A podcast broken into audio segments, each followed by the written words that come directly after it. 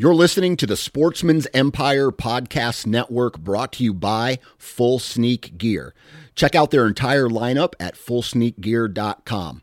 Also, be sure to check out our entire stable of podcasts at sportsmansempire.com. New from Moultrie Mobile, the Feed Hub offers first of its kind cellular connection and control for nearly any spin cast feeder on the market. When used with the Moultrie Mobile app, you can monitor feed and battery levels, run feeders on demand, receive alerts when feeders are clogged, and remotely adjust feeding times. The Feed Hub is ideal for anyone who maintains feeders. Remove the guesswork and save time by planning feeder maintenance before you drive to your hunting property. For more information, visit moultriemobile.com. Think you know the Brooks Ghost? Think again. Introducing the all new, better than ever Ghost 16. Now with nitrogen infused cushioning for lightweight, supreme softness that feels good every step, every street, every single day.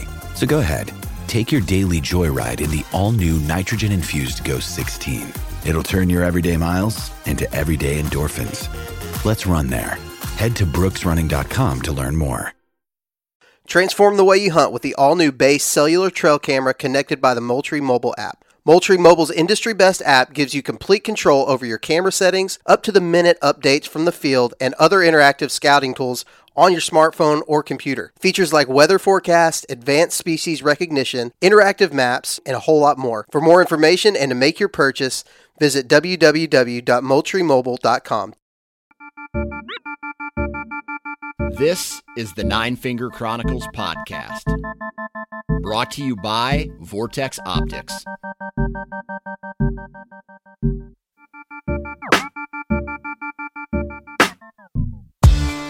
What's up, everybody? Welcome to the Friday edition of the Nine Finger Chronicles. Hopefully, everybody's had a good week, good month, good summer.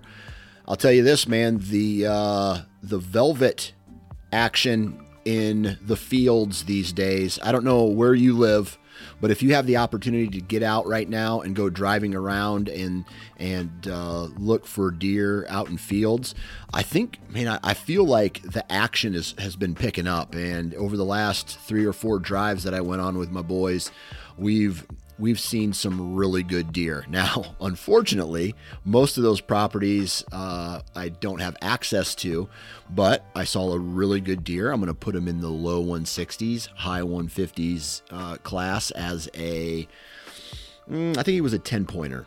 Uh, it was he was a long ways away, but he looked really good. He was out past his ears. Uh, main beams went out to his nose. His tine lengths weren't really too terribly long, but anyway, it got me excited, and I'm probably going to go knock on a door this afternoon once I'm done editing and getting my work done for the day. So, good things are happening, right? The season is getting closer. We got to shoot our bows more. We got to get ready for the season. We got to inspect our gear, and I'm doing all that right now. I got to shoot more out of the saddle uh, that I that I got uh, this year. I'm going to use this year, so I'm really looking forward to that. Today's episode, we're going to be talking with a gentleman named Zach Vadava, and he's out of northern Wisconsin. And he's going to talk to us a little bit about how he was a complacent hunter right? He he he had done the same exact thing for several years, and he was kind of unhappy. He kind of got burnt out and bored with how his I don't want to say maybe his strategy was playing out. He was still finding success every now and then, but it was you know the same thing the same same type of deer every single year you know fairly small young deer and he finally said to himself man i gotta i gotta learn to get better and so he pulled up my podcast. He pulled up uh, the Working Class Bow Hunter podcast and a couple other uh, podcasts that are out there. And he had kind of an aha moment. He's like, dude, all these people that these guys are interviewing are doing things different than how I do it. And so I got to change my game. And so, long story short, he he makes a couple strategy changes uh, in 2020 changes the stra- strategy gets the same caliber of deer but then in 2021 makes this huge commitment to where hey man i'm i'm going after a different caliber of deer this year and it paid off. So awesome episode. I love listening to guys. You, you can hear him explain how he had to have a mindset change in in this episode. And so, huge shout out to Zach for uh, getting it done, and uh, good luck this upcoming season, man. But before we get into today's episode, we got to do a commercial. And so, Tethered, right? If you're looking for a high quality saddle, you need to go check out Tethered, right? Not only do they have all the equipment, right? The platforms, the saddle, the the the uh, saddle accessories, and climbing sticks, things like that. They also have an education found like the foundation of what they do is based off education, and they have all that education on their website and on their YouTube channel. So if you want to learn how to be a saddle hunter, go check out Tethered. All right. Next, Wasp Archery, dude. I love I love this company. I love the the guys who work there, and uh, I love what kind of damage their broadheads do to animals on on the best shots, which you know the double lung or the heart shots that we all that we all kind of hope for, but also on the not so great shots, the hard quartering away shots, maybe some deflection or, or it maybe user error. I've been there, and it's back a little bit in the guts, in the ham, or things like that. But the destruction that these broadheads do turn bad shots into good shots. And so, huge fan of Wasp. Not only behind that, you have great material, great engineering, and that leads to a product that I'm very confident in. So, if you want to find out more about Wasp, go visit wasparchery.com. Discount code for 20% off NFC20. NFC20. Next, Hunt Stand. Dude, I'm on Hunt Stand all the time now. Uh, the the out of state hunts are coming up faster and faster every single day and week and so that means i got to be prepared and i got to know where i'm going and i have to know where the boundaries are i need to know how to access the properties and once i get out there i have to know where to go and uh, so i am definitely using that functionality all the time. It's affordable with the most functionality. So if you want to find out more about Hunt Stand and all the functionality and features that they offer, which is above and beyond anything else, and there's a reason why it's the number number one most popular hunting app on the market, go visit huntstand.com. Discount code SN20 for 20% off. And lastly, my homeboys over at Vortex. Not only do these guys offer great products, spotting scopes, binoculars, uh, rangefinders, red dots, you name it, rifle scopes, you name it, they have it, and they have a support team behind their products that is second to none. They want to see you be successful. They want to see you use their, uh, you know, use their products, and they also want repeat customers. And the only way to do that is to have excellent customer service and an excellent product. And Vortex has that. So if you want to find out more information of uh, everything that Vortex has to offer, go visit Vortex optics.com and they also have a really awesome uh, podcast themselves vortex nation you can see that on youtube all right commercials are done I just want to say one thing before we get started. If you if you are not following the Nine Finger Chronicles on Instagram, please do so. If you're not following the Sportsman's Empire on Instagram, please do so. And uh, last but not least, man, go leave a five star review wherever you download your podcast iTunes preferably, or Apple Podcast if, if you're listening there, which most of you are, it sounds like, or from, from the analytics that I get. And be sure to check out other podcasts on the Sportsman's Empire. If you're state specific, let's say if you live in Pennsylvania, if you live in Ohio, if you live in Missouri, if you live in Wisconsin, things like that, or throughout the entire South, we have a podcast dedicated to you guys. So go check that out as well. And uh, now we can be done. And now we can get into today's episode where a guy figures out a, a new hunting strategy that leads to success. Three, two, one. Ladies and gentlemen, on the phone with me today, Mr. Zach Vadava. How are we doing, man? I'm doing great. How are you? Doing good, man. Doing good. Where do you hail from? Northeast Wisconsin, Marinette County. Nice, nice. Is that uh, would that be considered big woods up there? Yeah, I, probably north of me is. I'm agricultural area. There's a lot of farm fields. Gotcha. Um, like 100, 200 acre chunks of timber, and then a lot of fields around. Gotcha. Stuff like that, like corn, soybeans this year. Gotcha. All right. So pretty much that standard Midwestern type of uh, hunting scenario. Yeah. A lot of dairy farms. Yep. Gotcha. Okay. All right. So uh, before we kind of get into uh, today's episode, why don't you uh, tell us what do you do for a living? I'm a welder down at a weld shop. Gotcha. Gotcha. I think I've uh, expressed before that uh, I my welding sucks really bad, and so I, I always re- refer to this story when I was in college, and and uh, me and my buddy, our parents worked for a uh, a steel manufacturer, uh, like a, a they they made big I beams for other Okay. for other companies, and so there was a lot of welding. Well, we didn't do any welding on that on those particular like the stuff that they sold, but we worked for the maintenance department, and we had every once in a while had to do some weld jobs. And Okay. they put us, they made me and my buddy do some welding, uh, like weld these shelves up or something like that. And the guy, the maintenance boss came through and he was just like, Jesus, guys, I can't, like, oh, I'm going to have to go back and do it. And that was the last time we were ever allowed to weld on that job. He, he, he said, he goes, that looks like Swiss cheese. I can't have it. And, uh, and so I guess if your welds look like Swiss cheese, that's a bad thing. Yeah. Yeah, it definitely takes some skill and some knowledge to know what you're doing. And I've been doing it since high school. I graduated high school in 2004. So I've been doing it, you know, good almost 20 years now or so. Yeah. So, Yeah. Did you have to go to like a, a training school for that? yep. Yeah, I went to uh, NWTC up here. It's a it's a technical college. Yeah. And uh, got my degree in welding and stuff like that. Gotcha. Let me ask you this right now. I mean, every place is hiring. Every Oh, yeah. McDonald's, libraries, you know, the the city looking for guys to pick trash up. Everybody's looking for you know people to do the job. What what's the Yep. trade scenario like right now? I mean, Uh, everybody all welcome type of guys.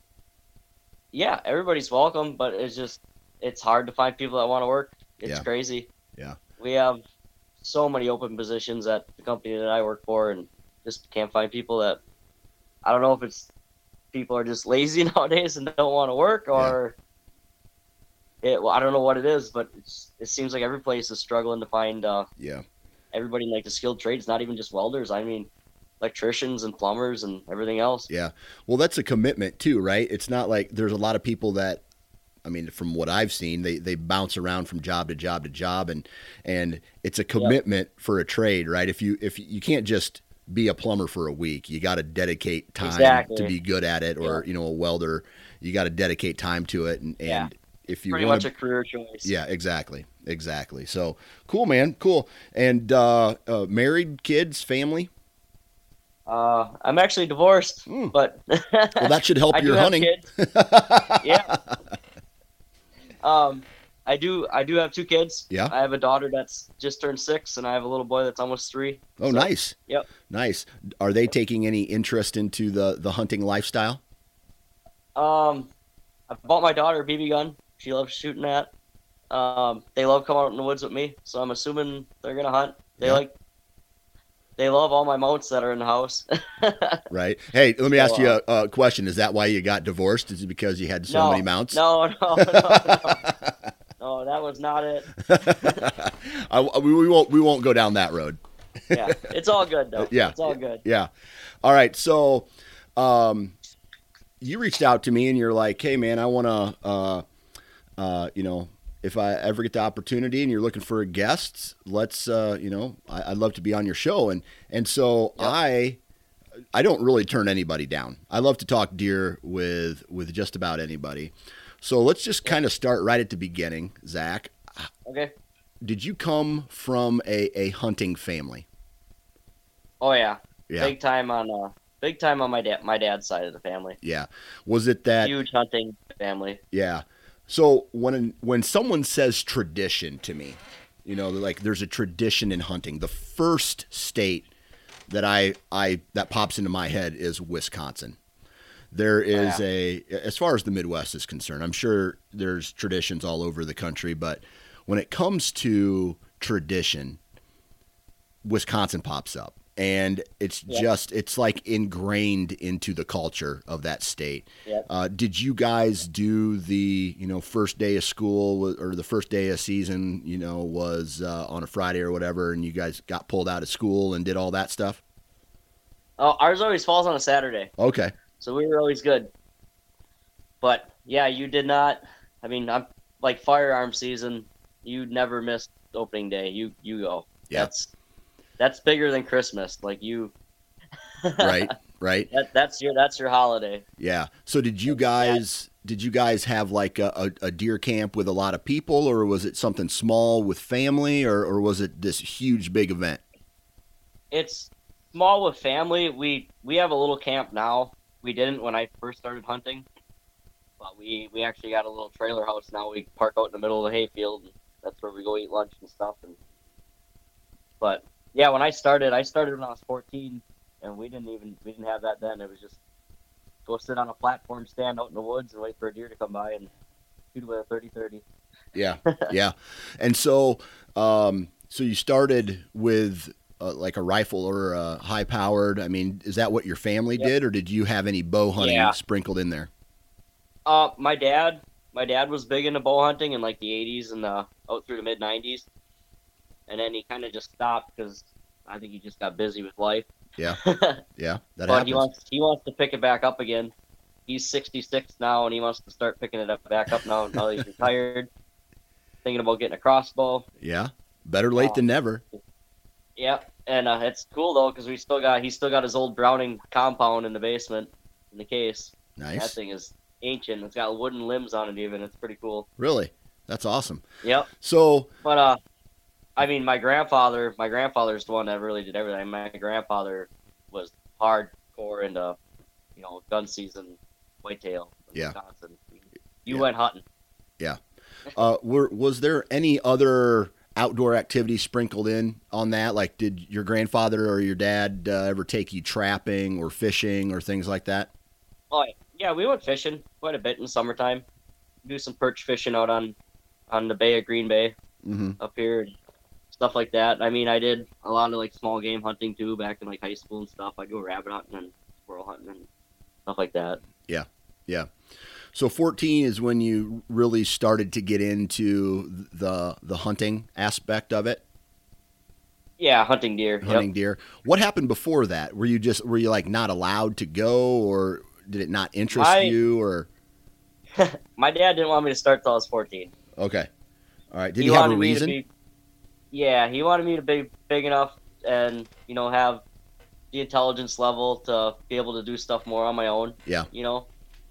Yeah. Not just for me to be sitting out there with a rifle in my hand and not know what I'm doing and stuff like that. He just wanted to make sure I was pretty much you know more mature enough to handle everything. Yeah, yeah, uh, that's not a bad idea. Uh, you know, I, I've talked to a lot of guys on this podcast. They're like, "Dude, I shot my first deer when I was four, or oh, excuse me, four or five, or or uh, you know something real young like that." Where like if I handed my kid a rifle right now, I don't even know if they could pick it up properly, Right. or a muzzle loader or something like that. That wouldn't that you know wouldn't kick the shit out of them. But uh, either way, whatever you know, whatever. Some kids are big. I've seen some other kids in my uh, my youngest boy. He's four in his class. That, geez, I'm like, if you're on the same pace, you might be eight foot tall. So right? Right. So Yeah. so there are different sizes of kids. But you know, I don't blame your dad for tr- for uh, I mean And for trying. Yeah, and it was pretty much the same with him. I think he said that his his dad, my grandfather, didn't allow him to go until he was 14 also. So Right. I think that had something to do with it also. Yeah.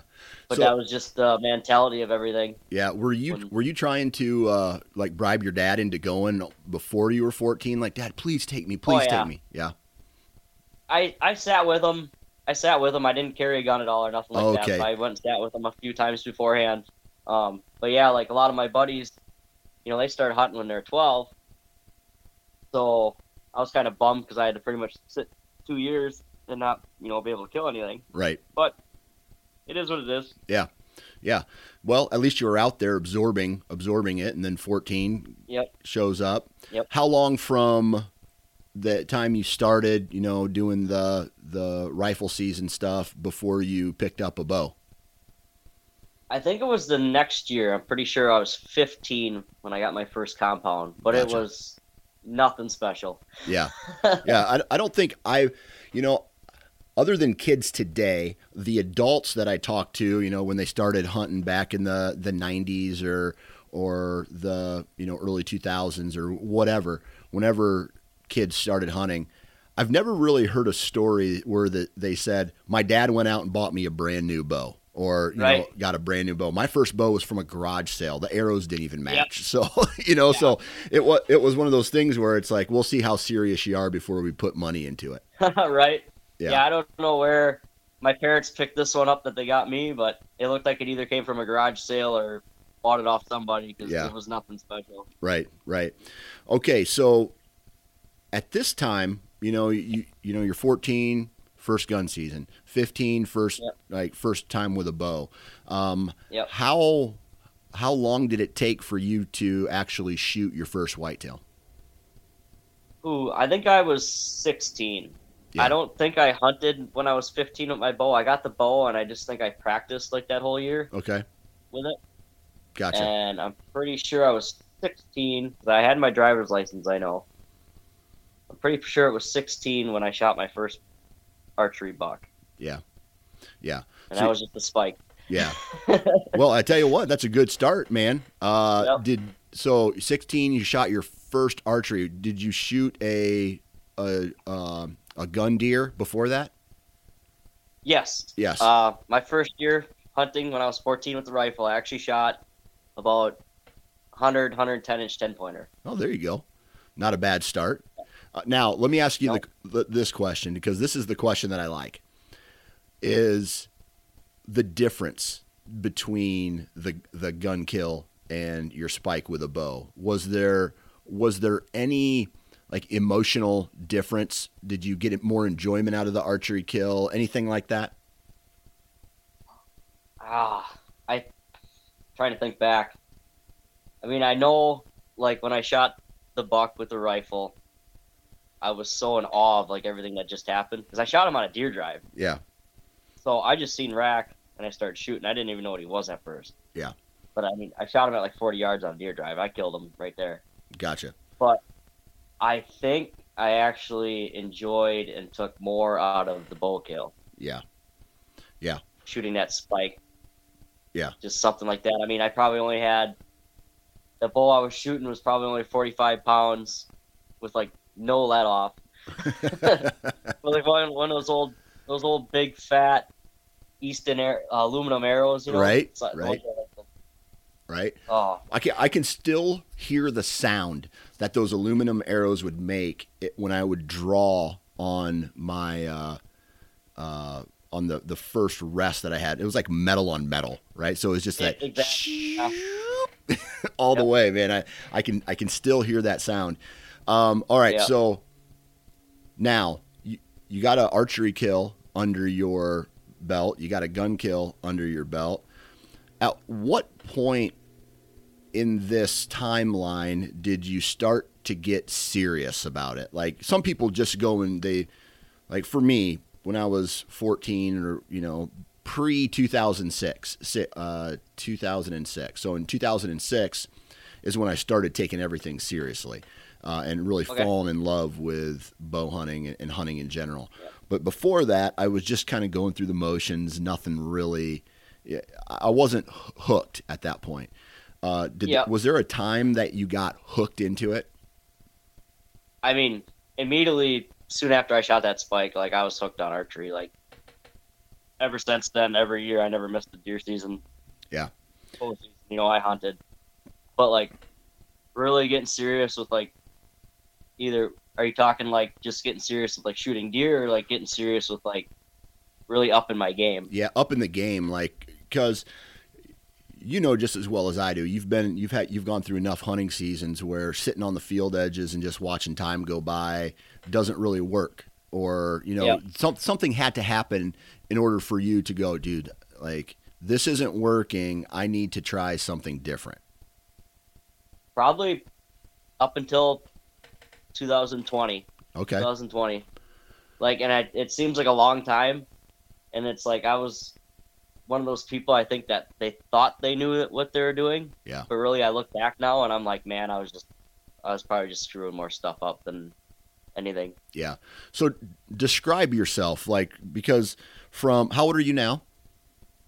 I'm 37. Okay, 37. So from from that time you were 14 to 2020 when you when you just said you're kind of made a switch Yep. or you opened your eyes and, and things like that.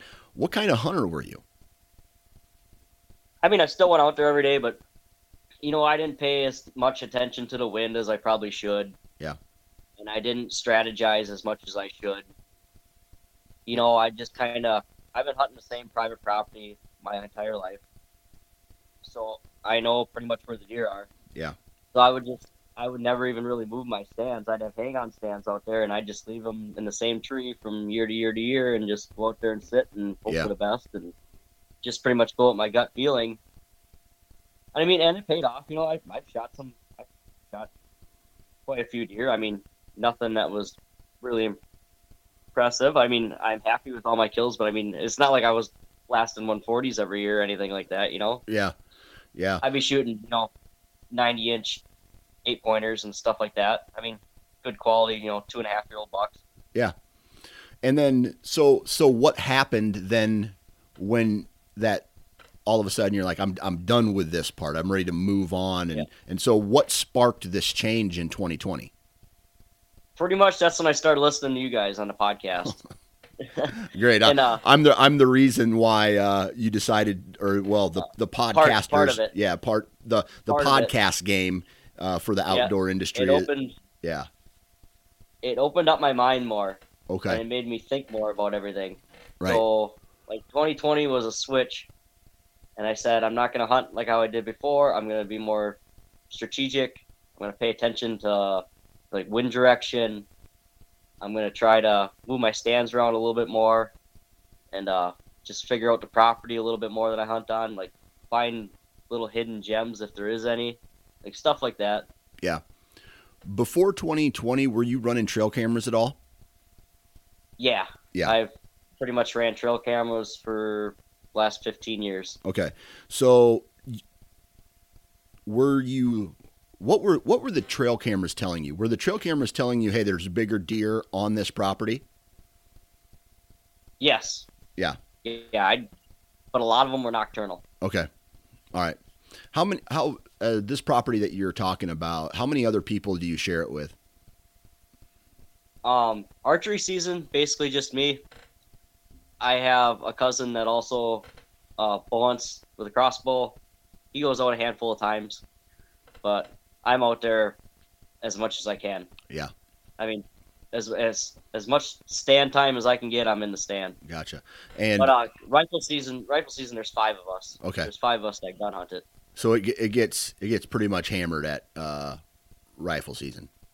Yeah, and then there's neighbor properties around it, you know. Yeah. Gun hunt also. So Gotcha. Okay. So 2020 comes, you made a decision that hey man, I need to I, I need to get better at this game. Why specifically? Why why the change? I wanted to focus on. I I think it was more just like a personal, like achievement. Like I want to like I guess I wanted to grind a little bit more at it. You know, I wanted Gotcha. to figure stuff out. I wanted to enjoy the grind of thinking more, the mental part of it, like figuring it out, trying to beat, you know, an animal at his own game, stuff like that. Right. So with a bigger buck in mind or a, a, an older yeah, age I wanted class to in go mind? to yeah, I wanted to basically three and a half year old or older. I didn't want to shoot anything less than that. Gotcha. Okay. So a lot of guys say that, you know, some guys are good at holding off and, and things like that, but there's also a group of guys that say, hey, dude, I, I- want to go for a four year old or a three year old or an older age class, bigger antlers, whatever. And then Yep. that the first season they decide to do that, the same deer that they've shot the past 10 years shows up and then they shoot it again. Right yeah. did you have a did you have kind of a um, a moment where you were tempted by a, a, a deer of that like like you said a, Oh, yeah. a 90 inch eight pointer standing right in front of you Oh yeah. I mean, we we have a pretty healthy deer herd on our on our farm. Yeah. It, it's actually it's no I call it a farm because it is my grandpa's old dairy farm. Yeah. But uh um oh yeah you know end of September early part of October because we start September uh, usually 15th, 16th, 17th. It falls on a Saturday. Usually it's the third Saturday, third Saturday in September when our season starts here. Gotcha. So the end of September, first week in October, somewhere in there. And yeah, there's a 90 inch shape pointer standing in front of me, 20 yards away. Not a care in the world. Has no clue I'm up in the tree. And it's like, oh, I could just whack you right now, and Right. you know, How What? hard how hard was that? I mean, did you know? I mean, you ran trail cameras, so you must have known that there's bigger deer on the property. Was Oh, was yeah. passing it Yeah, easy? 100%. Yeah, it. Yeah, it was it was easy because uh, like I, I just kept telling myself I'm like I know I'm not doing that anymore. I want to focus on something bigger. So like I wouldn't even pick up my bow. I'd leave my bow hanging on the hanger, and I just enjoy watching the buck do what he's gonna do. And but yeah, it was tempting, but I just tell myself no and Right. Okay. let the night go on or the morning or whatever whatever part of the day it was. Right. Okay. So the the next step is you, you, you can't you can't just say I'm going to shoot a bigger deer this year, right? You you said that you wanted to feel the grind, you wanted to take the extra steps. Yep. What were the extra steps that you decided to to implement in that 2020 season? I went down and I took down all my stands. I took down all my sets that I had. I probably had four out in the pro- on the property at that point in time. I took them all down and just like reevaluated everything and I moved everything and I just I looked at the I looked at the property and I said I'm gonna try it over here now. I'm gonna try it over here and I'm gonna try it over here. Yeah. Pretty much just put up uh like observatory stands on field edges Yep. And that's how I kind of started hunting early season in 2020. And I kind of just moved in from there Gotcha. and just focused more on more mature, like where more mature bucks were. Gotcha. I And- ran a couple more trail cameras and just kind of focus on that and just move in. Try to be kind of ta- you know tactical about it. Yeah. yeah.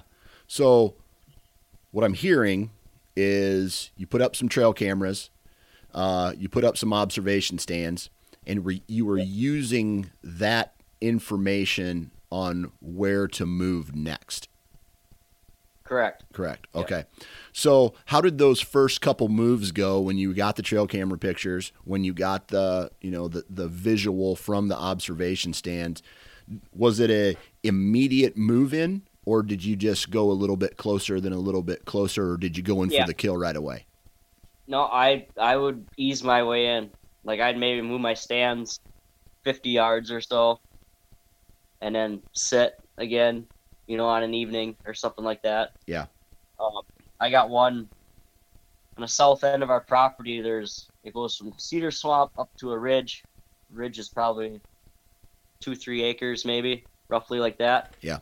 And then it then it you can overlook like some power line area, and then it goes out into a field and that's like my honey hole stand. And I moved um, the buck that I ended up killing in 2020.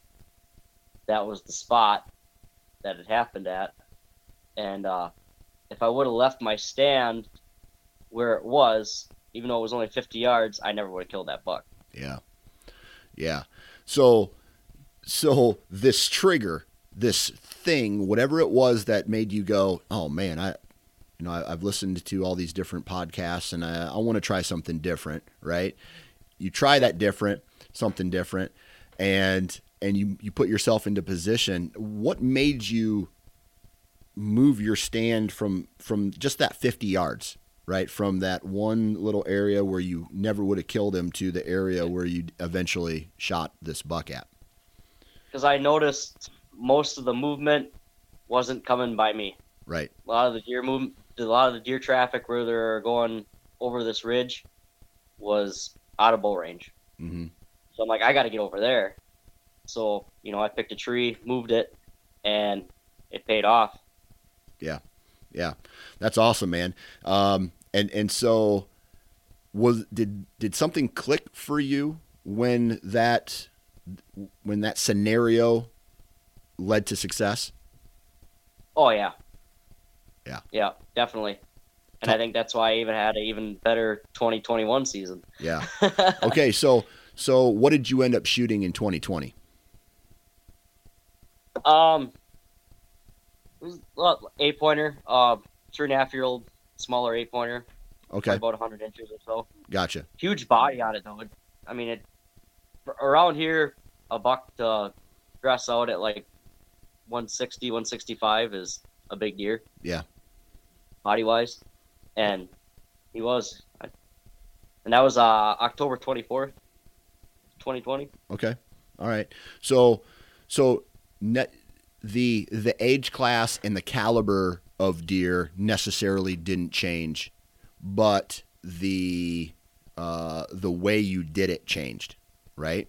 And Yep. d- did you have more fun doing it that way? Because some guys, Oh, yeah. some guys are c- completely happy with you know shooting a. They don't care how they do it. They're just like, oh Yep. man, I, I shot the same thing I shot last year, but I, I did it in a different way. It doesn't matter to me. A, a deer, you know, a dead deer is a dead deer. It Sounds to me like you got enjoyment from the process. Yeah, I did. It was it was awesome. Like I, I I can't even express the emotion that I I had that day because if I wouldn't have moved that stand, it never would have happened. Yeah. And if I would have been in my old mindset, I never would have moved my stand. I would have said, "No, I'm sitting here. It's good," you know. Right. But I said, "Nope, I'm gonna do that," and then I said it's gonna work, and it worked. It's just like a set. Uh, Yeah. Just like that self gratitude, you know, like it felt like an accomplishment. Yeah, that's awesome, man. All right. I did, I did something, and it worked. Yeah, you put your mind to it. You made you said to Yep. yourself, "Hey, I'm going to do it this way." You that's the hardest part, man. I'm I'm and I don't I don't think I, I I've mentioned this throughout the years, but it is hard to take that first step, right? It's so easy to walk to a field edge stand or a ladder stand that you've put somewhere, but it is hard to tear down when you're already exhausted. Maybe it's even dark out and you move your stand in the dark or or you um or you decide that hey, I, I need to I'm going to tear down tomorrow morning and I'm going to move that Yep. 50 yards closer or whatever after that sit. It sucks Yep. ex- sometimes. Yep. Whether it's hot or it's cold or or you didn't see anything. But sounds to me like what you, what you did, it paid off, and now you're jacked about you know now you're jacked about doing it Oh, yeah. again. Yeah. Yeah. And I'm usually so worried about making noise and, you know, scent control and stuff like that. That's I think that was the biggest reason why I never wanted to move sets before either. Yeah. Because I didn't want to go out there and make a bunch of noise, you know, rip a set down, put it back up, you know, walk 200 yards into the timber and spread scent everywhere. And Right. like I just felt like I was going to screw stuff up doing Right. it. And then How big of a property is your grandpa's farm? Uh, 120 acres. Okay. Wow. So it may set. About, yeah. Go go ahead. I was gonna say about half of it's woods, half of it's ag field. Yeah. So a good sixty to eighty acres of it, I think, is timber. Okay. Roughly, and then the rest is uh, Is it like uh, a ag fields, and pretty much ag field goes three quarters way around it. yeah? Like, kind of like a horseshoe. Gotcha. Is it a block of timber or is it like fingers coming up into the fields? It's it's one solid block, but it's longer than it is wide. Gotcha. Okay. All right. So, um, you you take that 120, you boil it down to 60, 80, whatever whatever it is, and now, you know, I'll be honest with you, man. 40 acres, 50 acres of solid timber, it it really isn't that big when it comes to you know hunting specific deer or I mean that's what I found anyway. I mean Oh yeah, I agree. if you- I mean, you bump a deer out of that, it may not come back for a while or, or whatever. So the pressure is Yep. definitely felt there with every Oh, yeah. every encounter that goes into a, a, a small piece like that. I mean, I hunt a farm. Well, I did. I lost it recently, but the farm that I hunt is it, it's basically lowercase i. I mean, it is just a straight line, and uh, north south. And so, for the most part, you have to access it from the north every single time off the road if you want to hunt down, Oh, wow. even at the farthest bottom point, because you can't Yep. go through the other properties to get there. With that said, Yeah. though, um, man, I can't like when other people start walking through, even if it's just one. I can see my trail cameras show that change. You know what I mean? Yeah. And they they sh- you know something might just go nocturnal or things just may not move until I'm out of the woods. I, I've seen that all the time. So anyway, Yep. um, so what happened in, in 2020, right? You, you just come off of a year where you found success being more mobile. What, Yep. what was your mindset going into the 21 season? I pretty much told myself I got to do the same thing again next year, and you know, make it make it happen again like that. Yeah. Did you, Uh, a little bit different, but Yeah. it was it was the same but different in 2021. yeah. So did you say to yourself, I want to shoot a bigger buck this year or, Yeah. or, okay. Yeah. All right. So I'm like I'm like now I got to go up from here. You know, like I just want Yeah. to keep moving up the ladder. Yeah, then that's a great. That, I mean, that's a great way to start. You can't. A lot of people try to get to the top of a ladder by jumping, and I'll tell you, it's hard to do. Um, it's very hard to Yeah. do. So when you when when you made the decision in 2021, okay, I got to. Tr- I'm going to do this the same way that I did it last year. Uh, I also want to jump up in the caliber of deer that I'm I'm chasing. Yep. What kind of information did you gain in the off season that uh, you were going to use to I don't know whether it's scouting or access routes or uh, trail camera data or you know content that you listened to or, or that you read to help you become better than what you were in the 2020 season into the 2021 season. Um, more or less, I mean, I listened to content from you guys, um, and I did a little bit more scouting in the spring. Try try to figure out like a little bit more about where they they bed and stuff like that. Yeah.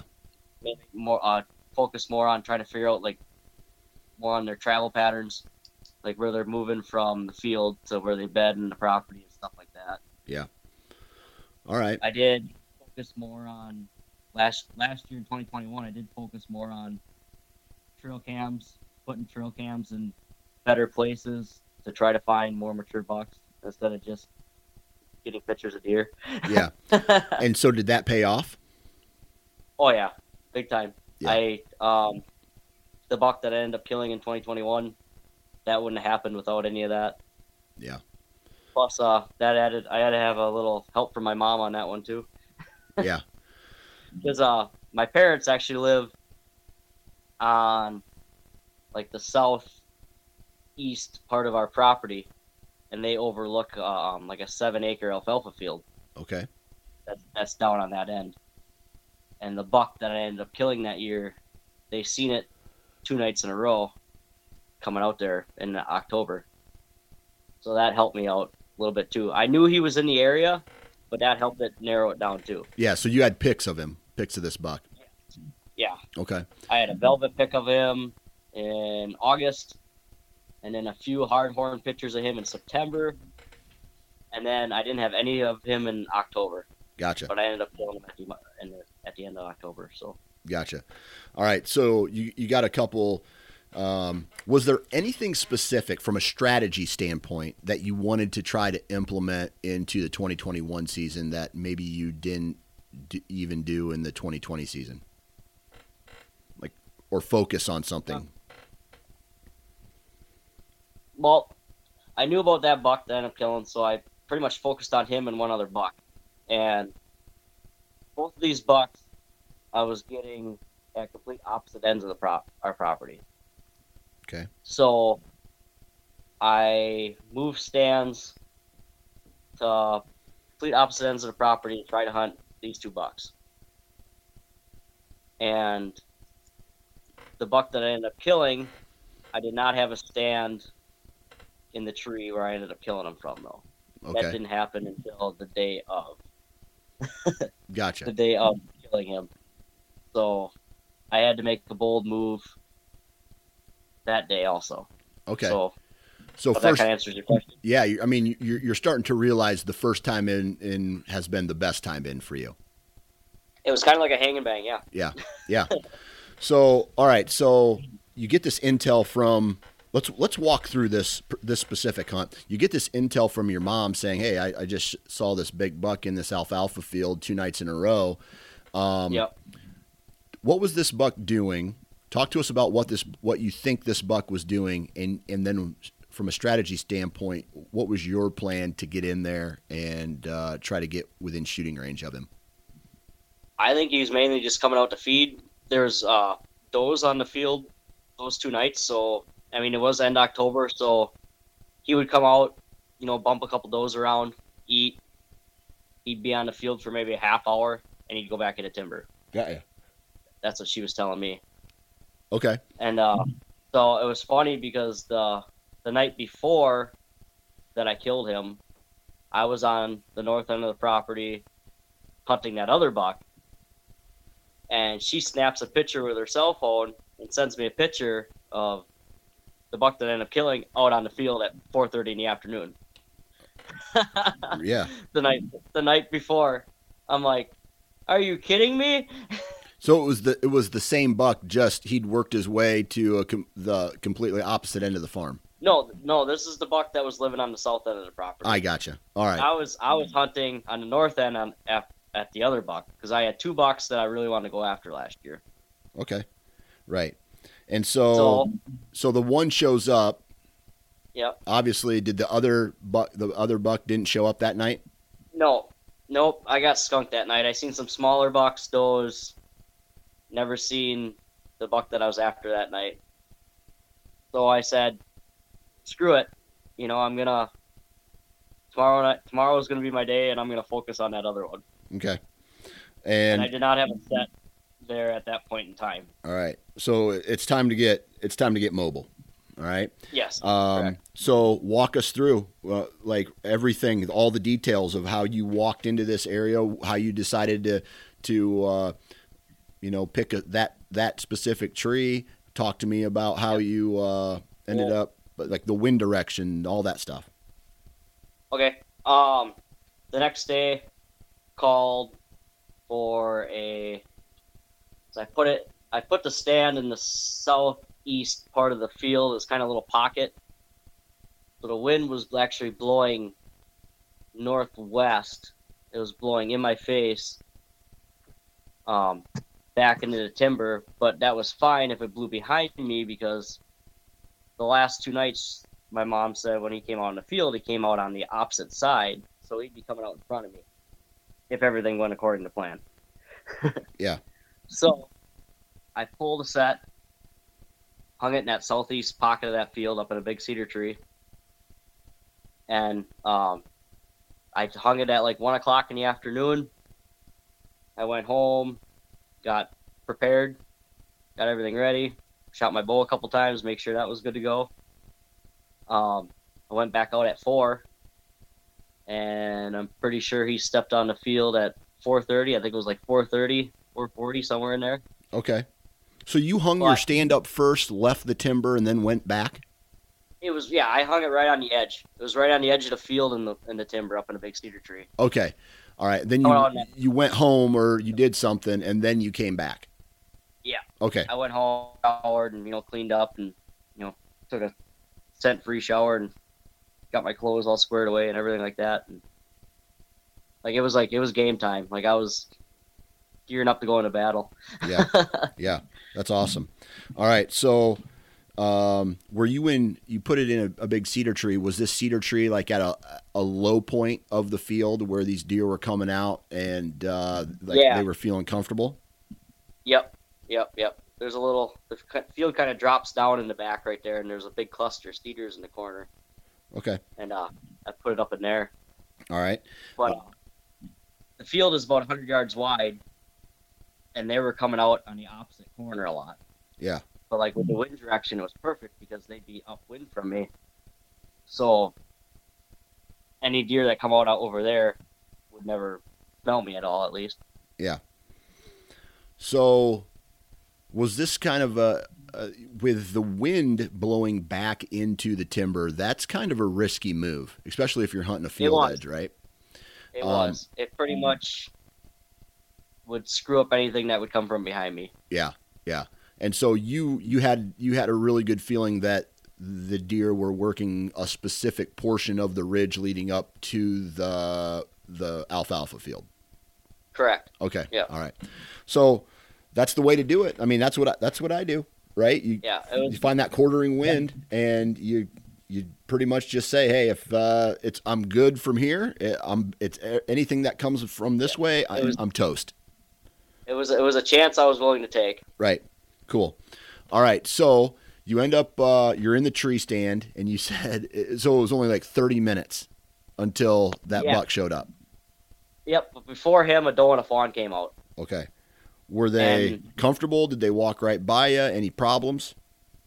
They came out just like I intended. They came out on the opposite end, and they just doe and the fawn just they Yeah. just ate. They you know they, they just nibbled on alfalfa. They worked their way across the field. They ended up being like 15 yards in front of me, and they were cool as a cucumber. They could just sit there and be calm, and they had no idea I was up in a tree, right above them. Perfect. And uh, I thank God for that doe and that fawn because if they wouldn't have been there, I don't think the buck, when he did come out, wouldn't have came. I don't know if he would have came my way or not, but it helped. Yeah. I mean, I had I had a live I had a live doe decoy in front of me, basically.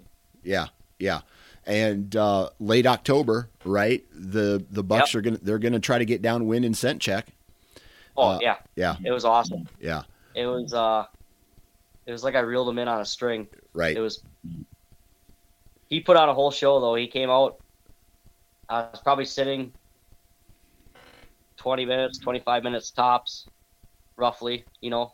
Yep. He popped out, uh, popped out the opposite field edge corner, and there was a scrape there, overhanging branch. And he came out, and you know it's broad daylight at that point in time at the end of October at you know four thirty in the afternoon, quarter to five Yeah.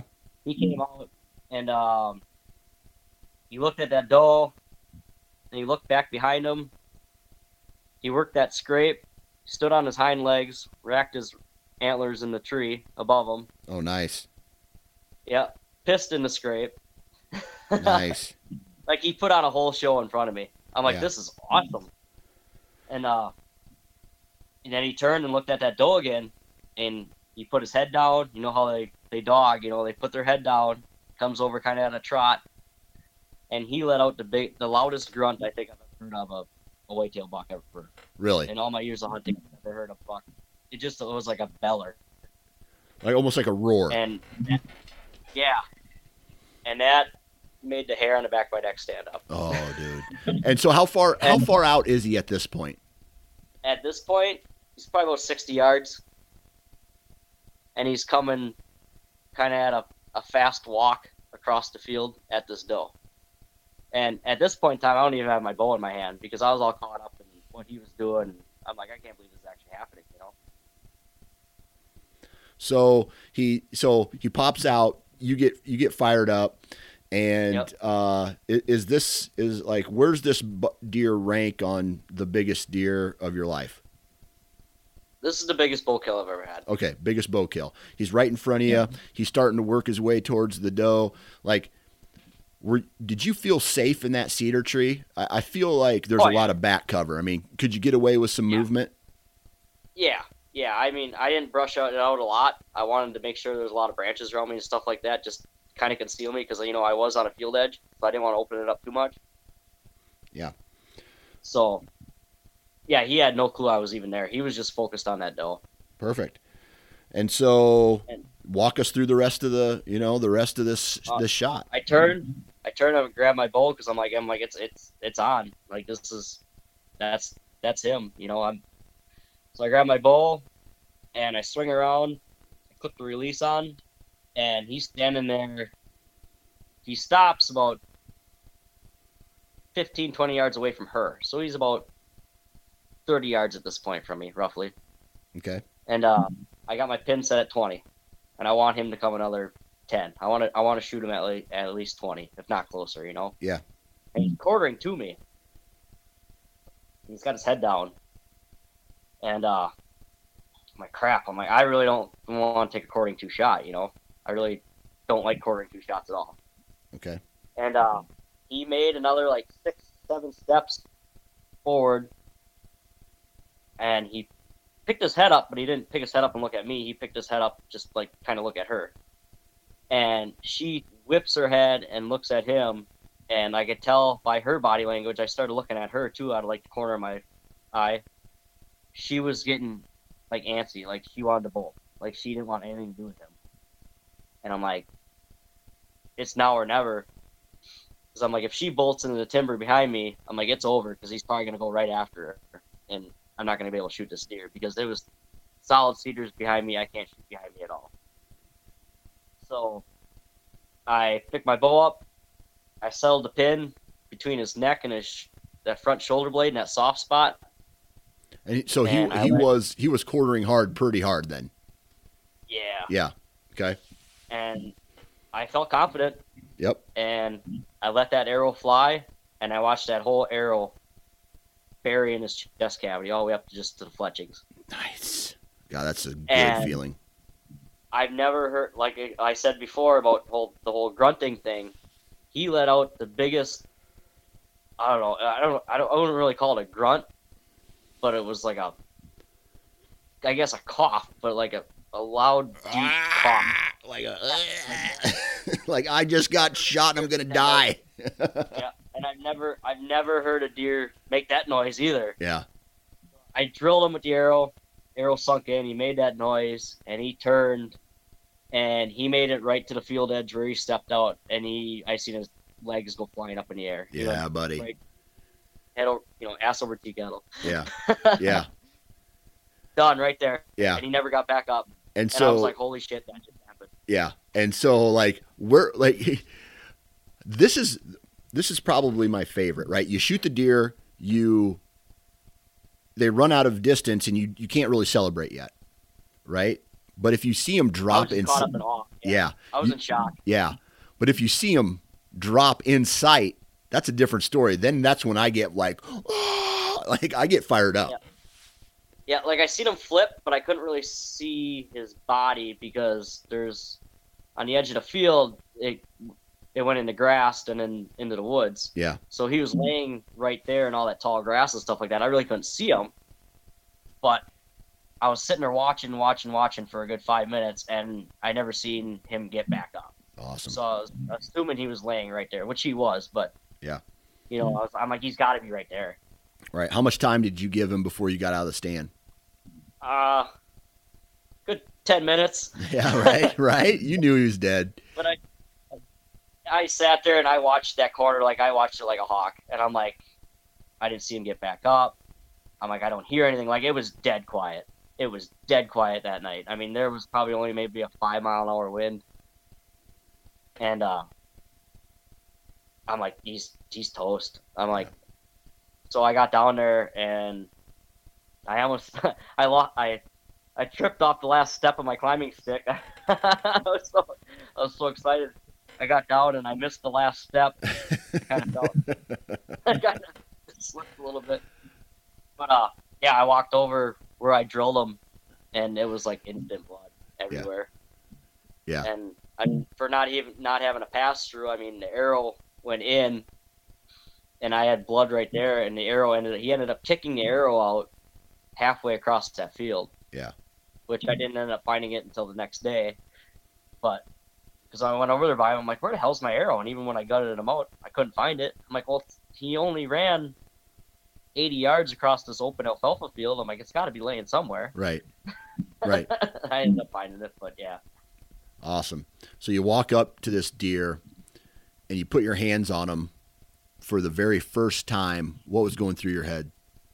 I, I was just in shock, like Yeah. speechless. I was like, oh my god, like I'm like this was the buck that I was after, and it all hap came through, and I I ended up calling my calling my buddy Kevin. You know, he's like my best friend, my one of my best hunting partners. Like if I shoot a deer, I call him first. Right. Uh, I called him, and I'm like, you know that big tall eight, and he's like, yeah. I'm like, he's dead. I'm like, I just smoked him.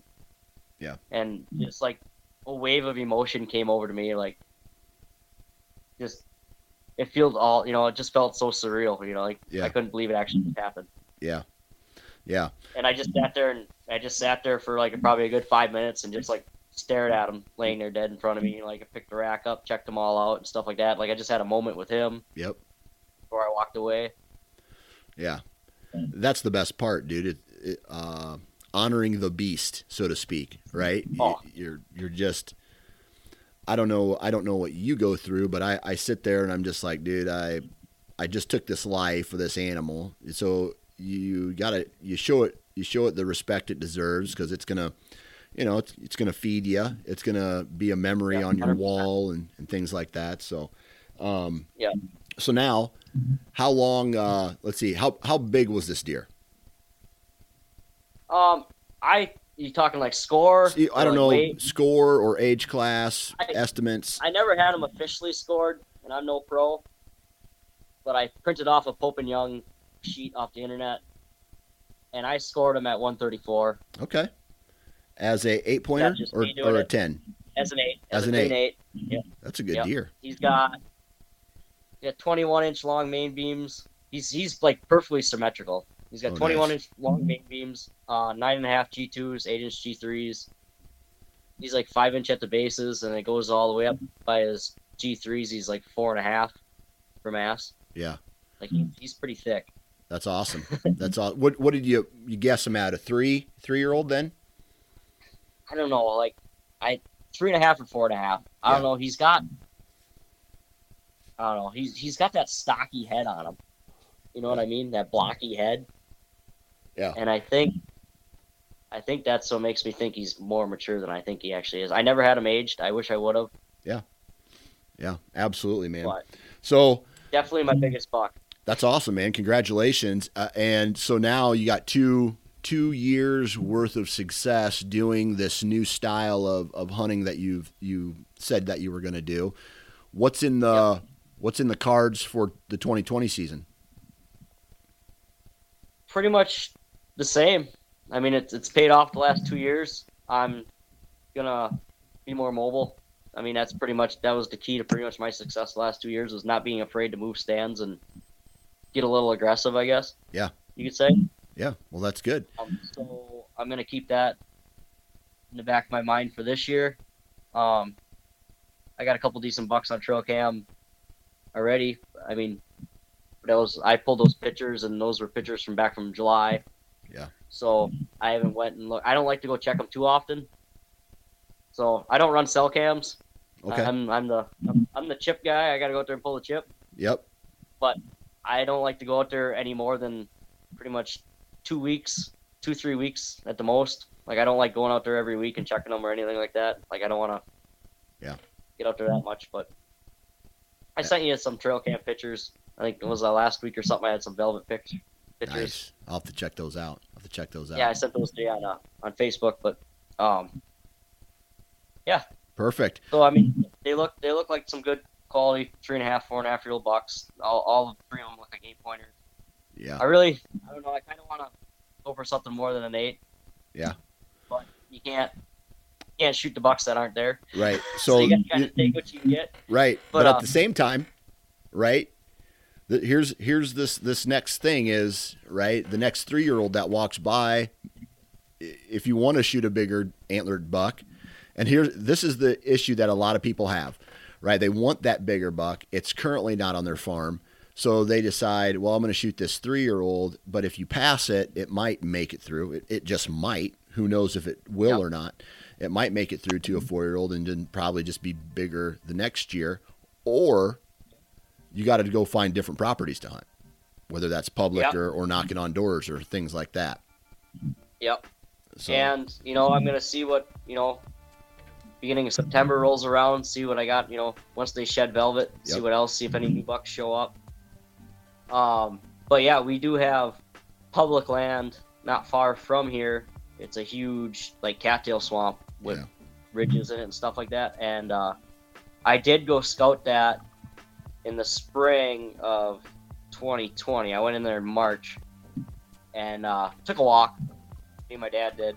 Yeah. And uh, that looked like a deer haven. And I told myself last year, if I wasn't tagged out by November, I was going to go in there and hunt the rut, like the first week of November. Well, I ended up shooting that buck on October 26th. so, you know, I, I didn't have a buck tag. Yeah. So this year, um, if I don't shoot a buck in October because Wisconsin we weren't allowed to shoot one buck with the bow. Yep. Um, if I'm not tagged out by then, if it hits November, I think I might venture into that public land and give it a shot. Nice. Nice. Well, hey man, congratulations on the last two years of archery kills. And uh, let me be the first to wish you good luck this upcoming season, man. Hopefully, you connect on uh, a bigger and badder buck, and and uh, you find success, whatever that definition is. Yeah, thank you. I feel honored that you let me come on and talk to you. Yeah, absolutely, man. Thanks for uh, sharing a good story, and uh, again, good luck, man. Yeah, you too. And there you have it, ladies and gentlemen. Huge shout out to Zach, man. Congratulations on an awesome 2021 season, and good luck in the future to uh, all your all your other hunts, man. Hopefully you slay. Good luck to each and every one of you as the season comes up, man. There's no other. There's like I really hope you guys all find success. That's the goal, right? Because when you guys find success, that means I'm doing something good, and uh, I, I love it. I just I, I love it. I love having the the stories. I love talking and communicating with you guys. I mean, and, and really that's what it's all about.